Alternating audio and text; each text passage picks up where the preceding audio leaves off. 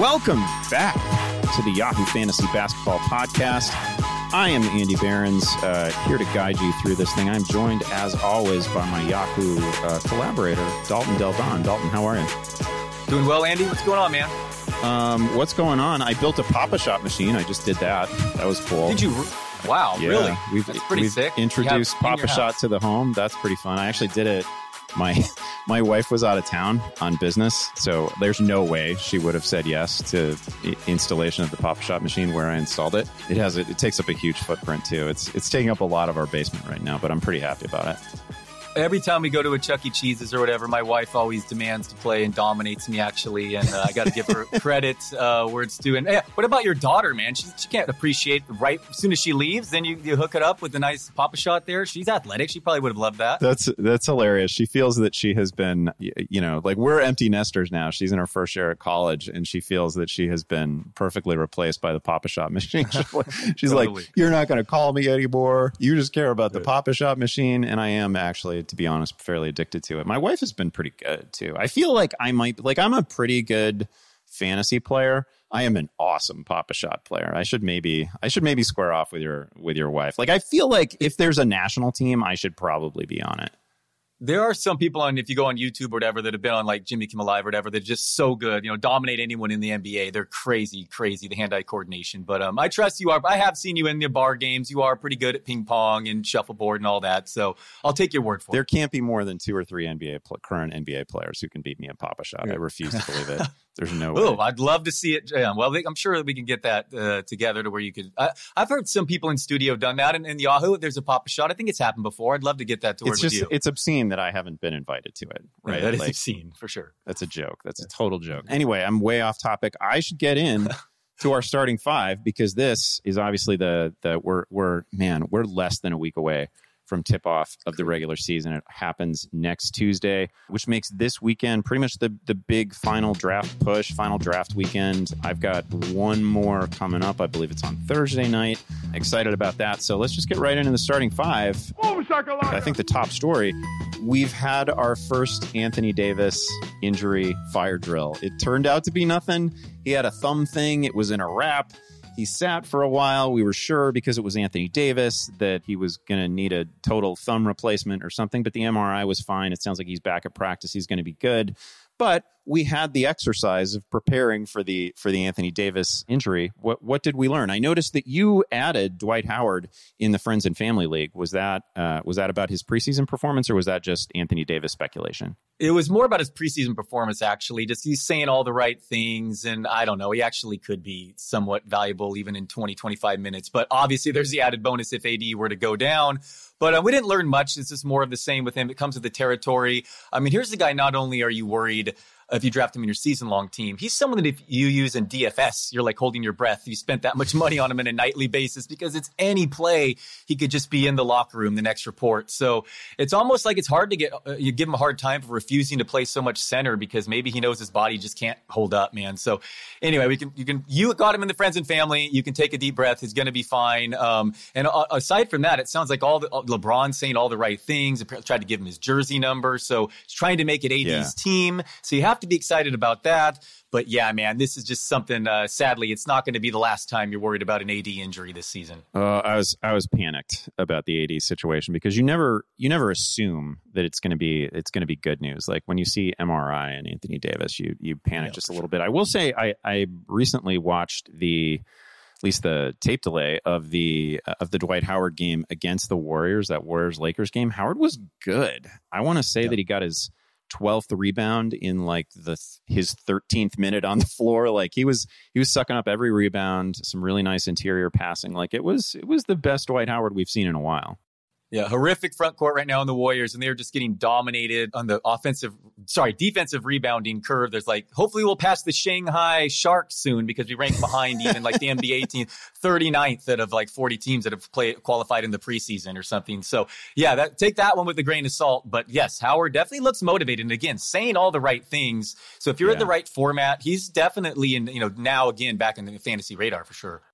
All right, topic number two in our starting five. I, I think I'm I think I'm just going to take a victory lap on this one. Tyler Herro. Tyler Herro draws a preseason start the other night, absolutely lit up the Hawks, scored the first 14 points, finished with 23, hit five threes. Dalton, tell me why this guy isn't. He, I mean, he's basically Klay Thompson without the defense, right? Yeah, defense might be one of the issues there. So, you know, I looked it up because I knew we were going to talk about Herro's. So I looked up before uh, Dion Waiters. I was curious where he ranked in real plus minus among shooting guards last year.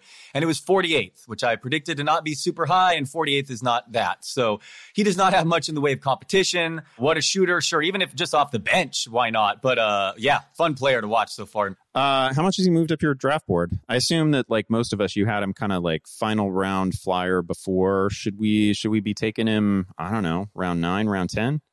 Yeah, it sounds to me like after a hundred or so picks are off the board, it's fair game. I mean, there's so many flyers around there; he's as good as any. Topic number three, another guy I want to talk about, another rookie, Brandon Clarke. Uh, terrific preseason performance by him. He went 16 and 12. Some defensive goodies in there as well. I think it was two steals, a block. He, he's a guy who blocked three shots a game at Gonzaga last year.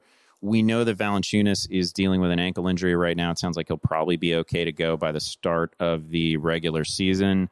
How are you feeling about Clarke? Do you own any shares? Is he the first big off the bench for that team? I don't own any shares yet, but I'm on board. I mean, even projection systems liked him as a fantasy, you know, eight, nine cat guy right away. And now if he's looking at even more playing time, sounds like Valanciunas is probably just, they're just being safe.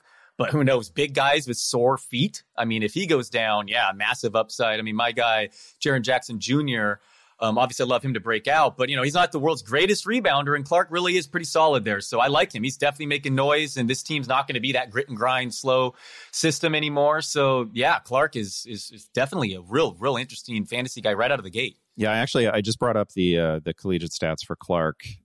so he shot he shot almost 71% on twos last year which is which is considered quite good.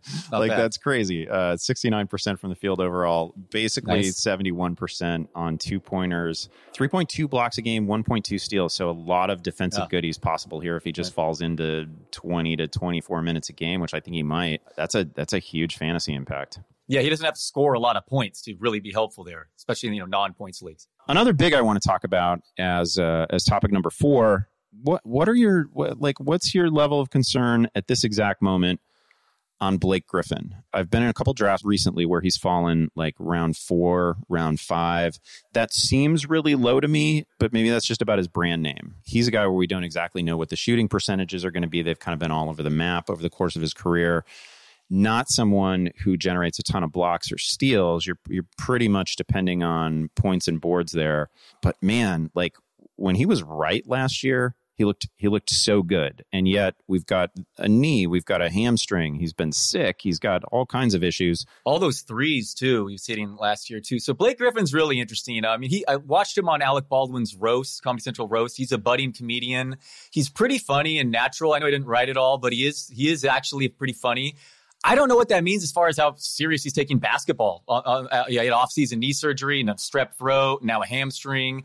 I think he played like 75 games last year, but to me, just one of the most injury-prone players in the league, and now on the wrong side of 30. So he's the type of player just will not be any on any of my teams. I feel like I, I, he just seems like a too big of an injury risk for when other other fantasy guys are, are willing to take that that draft pick. What about you? Wow, you're totally out on him. Well, I haven't I haven't drafted him yet, which I guess says something. But 24 and a half points a game last year, seven and a half boards a game, five assists, and as you say, he was he was taking a bunch of he was taking a bunch of threes. I don't know how many threes it was per night, but it was um, looking at rise seven threes attempted per night. He shot him at a 36 percent clip like that's a pretty useful big. Those are those are some big man. Um, like you're obviously you're filling a, a, power forward spot with a guy who's putting up stats that you don't normally get from a power forward.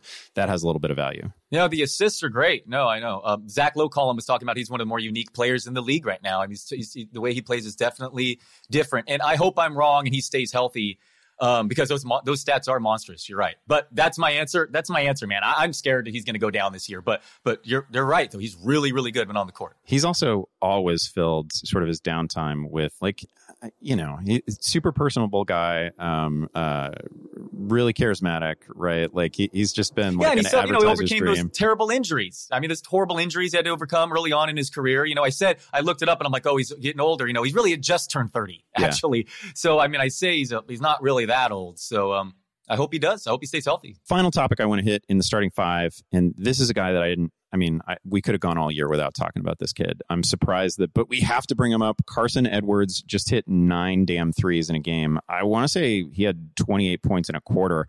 I had it on kind of in the kind of in the background. wasn't really expecting to see a whole lot on the old league pass from Cleveland and Boston. It was the only thing available to me at the time, and uh, pretty soon Carsen Edwards was hitting just absolutely everything. Is there is there room for him in the rotation in Boston? I had a couple buddies text me about Carsen Edwards last night who normally don't, you know, not nightly hoops uh, texters. So he's making making noise lit up summer league too. So I guess at this point you got to call him somewhat of a flyer option in deeper leagues. You know, I'm not a college guy. There's three three college guys on your on starting five here, so I don't I don't have a too strong of a take here. But man, he was he was fun watching the highlights, draining them from threes. I mean, I watched him; he was just pulling up the second he'd get it, and and yeah, I mean, he's he's definitely on the radar now. I'm not I'm not generally a college guy either, but he did play at Purdue, so I like everything I know about college basketball is is through my uh, Iowa Hawkeye fandom, and I feel like we never held him to less than twenty points. I mean, he was a, obviously a great college player, all American player, but he he killed us. He killed the Big Ten. He was so good. As you look at his stats, he was not a great percentage shooter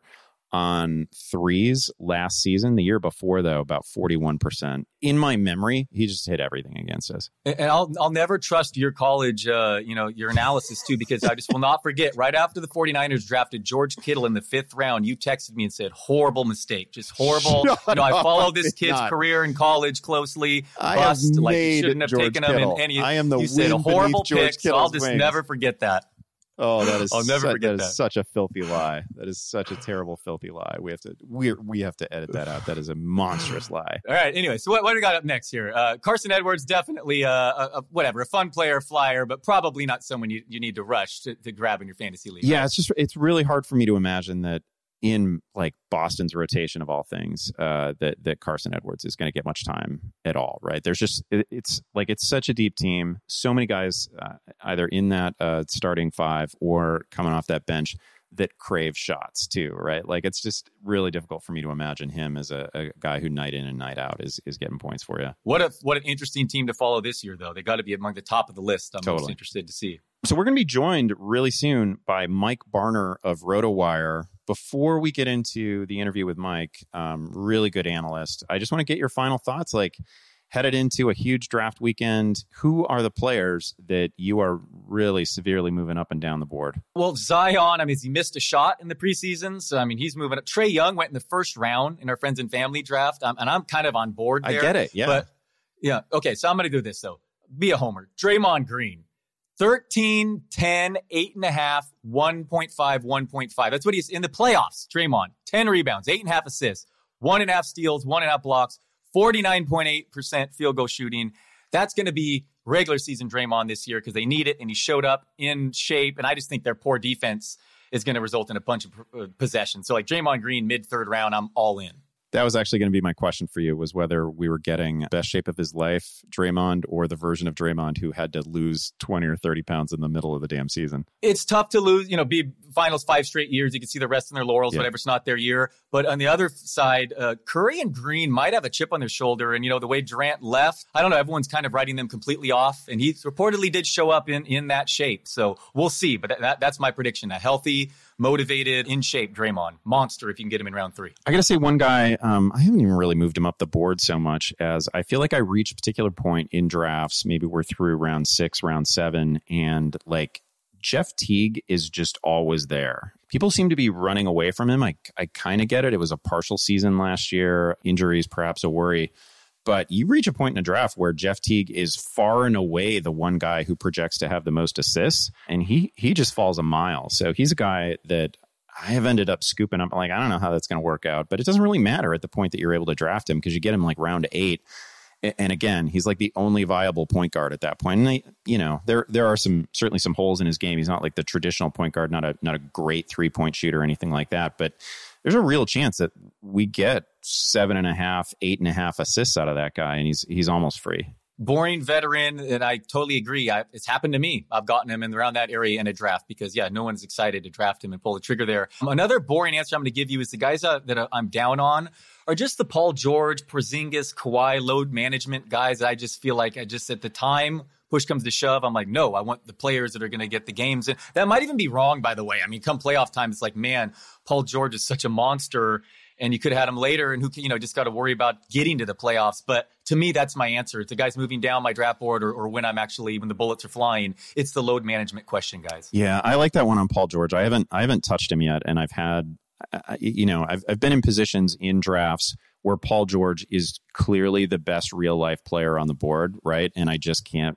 I can't pull the trigger because we know he's going to miss games at the start of the year and then uh, we're not guaranteed that you know we we get into we get into April. We're not really guaranteed that he's going to play games at the end of the year either, right? Because they're just going to want to rest guys to be healthy for the playoffs. Because that team of all like you, you look at that, maybe it'll be different for the Lakers, but certainly the Clippers. When you look at their personnel, they're not they're not going to care, I don't think, about having home court advantage, right? Like those guys are just assassins. Yeah. So Thursday night is Chase Center's opener against the Clippers, but yeah, no Paul George. The prices are not reflecting no Paul George. Let me tell you, they're uh, they're uh, still wanting you to, to watch that opening tip off in the new stadium. They're not they're not cheap, not cheap. But um, I'm tempted to to go to that one, but uh, it could be fun. You usually save your funds for finals games, though, right? Yeah, yeah. Which I should do this year, right? yeah, so what's I was going to say you may want to reallocate yeah. that this season. Yeah, yeah, yeah, All right, who you go? Who you down on then, Andy? Who am I down on?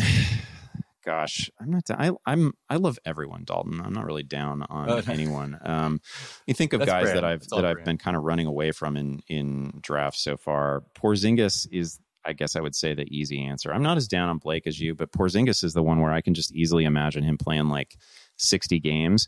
And he's also the player where I feel like there's somebody in every draft room who is super enthusiastic about him as well. Like somebody willing to take him like back end of round two, early round three. And where he goes, I just like assuming I'm going to get 60 or 62 games, I, I, I, just could never do it. Yeah, he hasn't played in forever. And when management's already stating that like the plan is to miss to around 20 games, I mean, that, that yeah. that's suddenly a best case scenario then, because I feel like they wouldn't lie the other way. Right, so, right. Now, I'm that's, with you. That's really a good way to put it. That, that doesn't mean that he's going to play 60 games. That means that if everything goes right, he's going to play exactly. 60 games. Right. And that's just a, right. that's just a killer because it means as a practical matter, he might play 48 or 50. All right, cool. Let's get into it with, uh, with Mike Barner of RotoWire. All right, we are joined today by Mike Barner. Find him on Twitter at Roto Mike Barner. Mike has written for RotoWire for like a decade, long time. Uh, writes for the Quant Edge. Uh, he was, I want to say, a 2018 FSWA Basketball Writer of the Year finalist.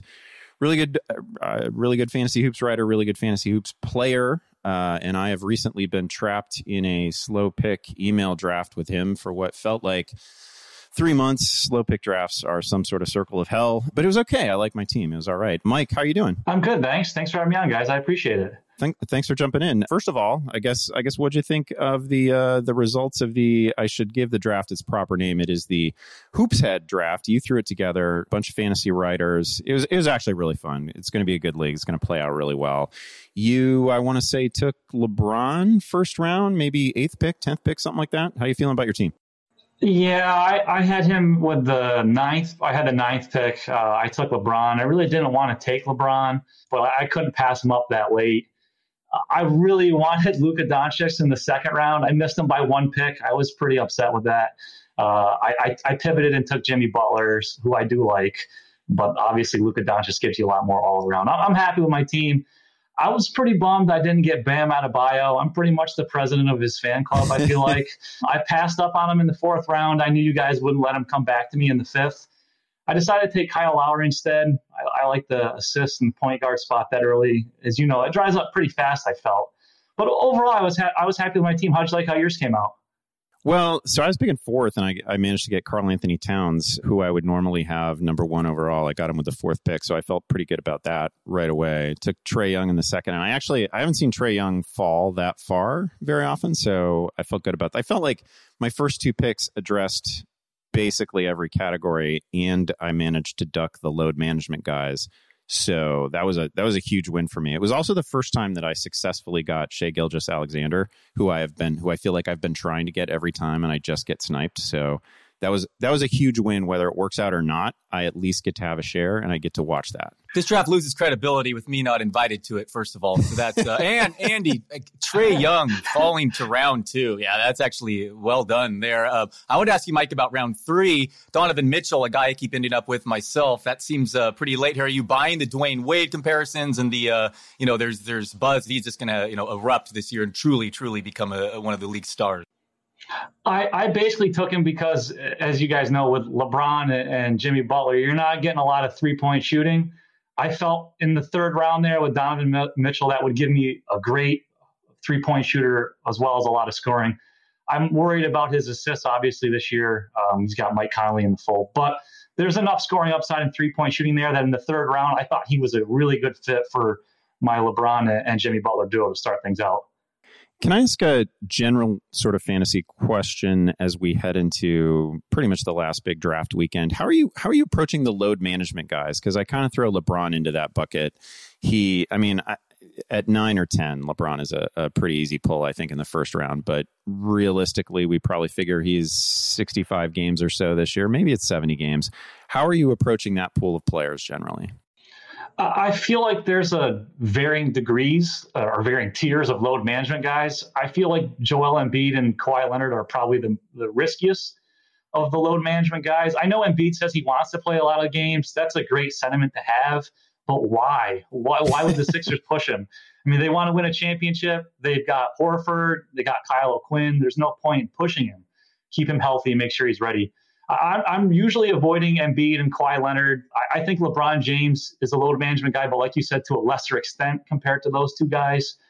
So I generally try to avoid him if I can, but I, I couldn't avoid LeBron. And I don't, I, am not a big LeBron guy just because he beat my Bulls so many times in the playoffs there. I kind of got a sour taste in my mouth, but you can't pass up that value. Almost every time he beat your Bulls, I was I was actually sitting there live, either weeping or shell shocked. So yeah, I, I hear you there. So did you throw up a little bit when I took him? I mean, did it make you sick? no, like I, I mean, now, now, that he's now that he's not, you know, uh, he's not an immediate threat right now. He's not. He's not a, a member of the Cavs. He's not a member of the Heat. The the Bulls aren't, you know, as much as I like to say they're a super team. They're very clearly not a super team. Um, they're not. They're not really going that far in the playoffs. It, but he he just killed me during those the Rose years, especially because I always talked myself into into the notion that the Bulls could could like either make the finals or win a thing. Obviously, LeBron was was always there to end their season. Yeah. Mike, I want to I want to jump in and ask you a more uh, general question. I know a couple weeks ago you uh, you wrote an, an, a schedule analysis column. Give us some of your main takeaways uh, from that, and also how much do you take that into account? Like, are you using it just as a tiebreaker, or are you really like digging in and looking at these playoff schedules? Uh, I don't really take it into a huge grain of salt while I'm drafting my team, but I reflect on it a lot during the season, uh, especially if you're in a head to head league uh, where you have weekly lineup changes. I refer to that on a weekly basis, and you can get a lot of edge on that. Sure. I, I know a lot of people try to target for the playoffs. It It's hard to plan that far ahead. You don't know who's going to get hurt, you don't know who's going to get traded. Um, so I, I like to use that as a tool as I'm working my way throughout the regular season.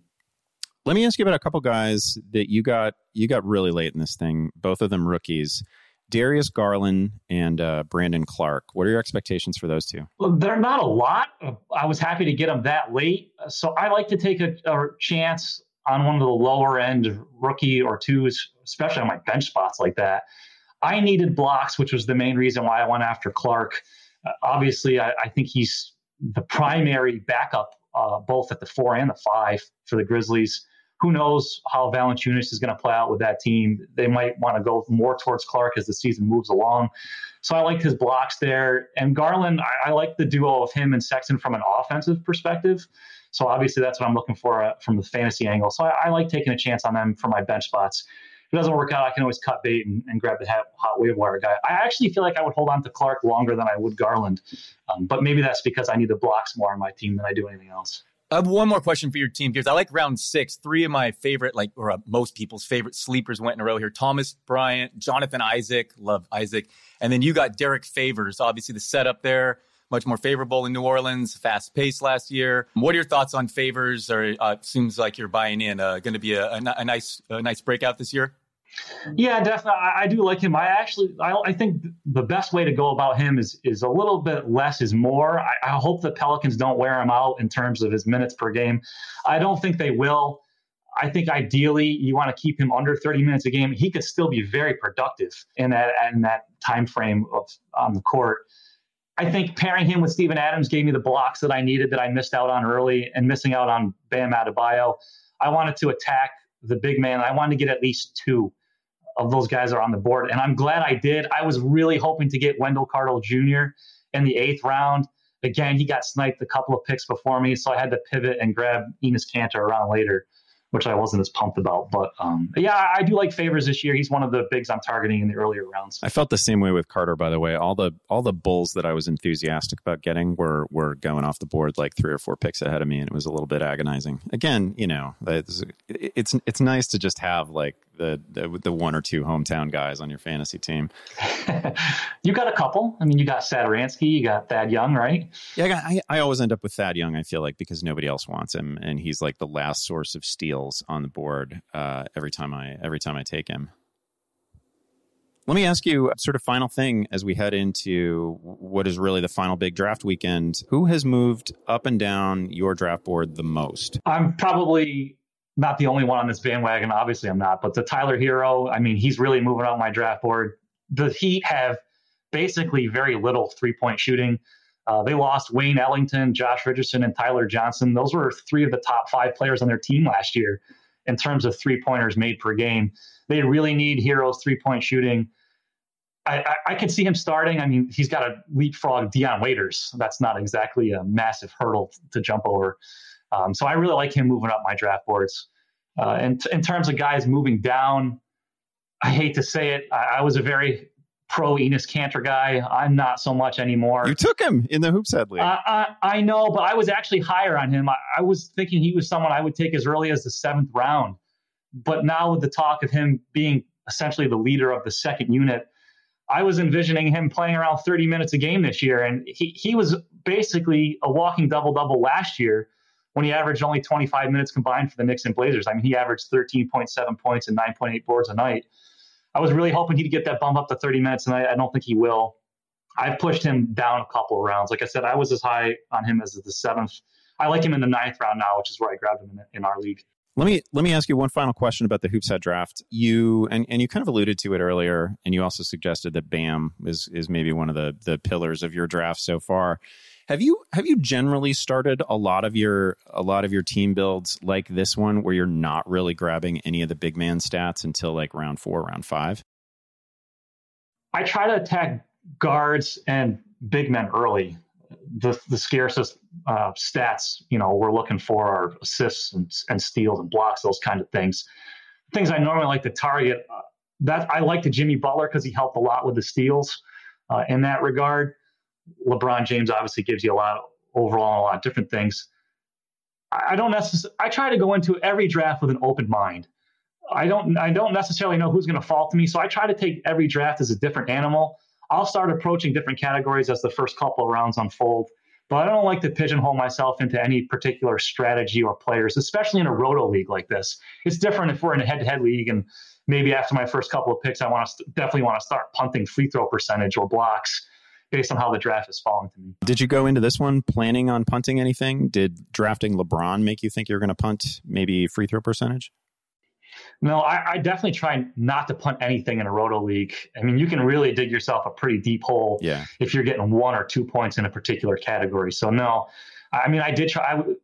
I, I liked Butler because he'll help me a lot offset LeBron's poor free throw shooting percentage but that just kind of happened to work out where I like Butler in that spot, anyways. Well, I want to thank you for joining us. This has been this has been awesome. It's great to finally talk to you. I feel like we've circled each other on social media for a little while, and uh, finally get a chance to chat. That is always really cool. Again, you guys can always find Mike Barner, Roto Mike Barner, on Twitter.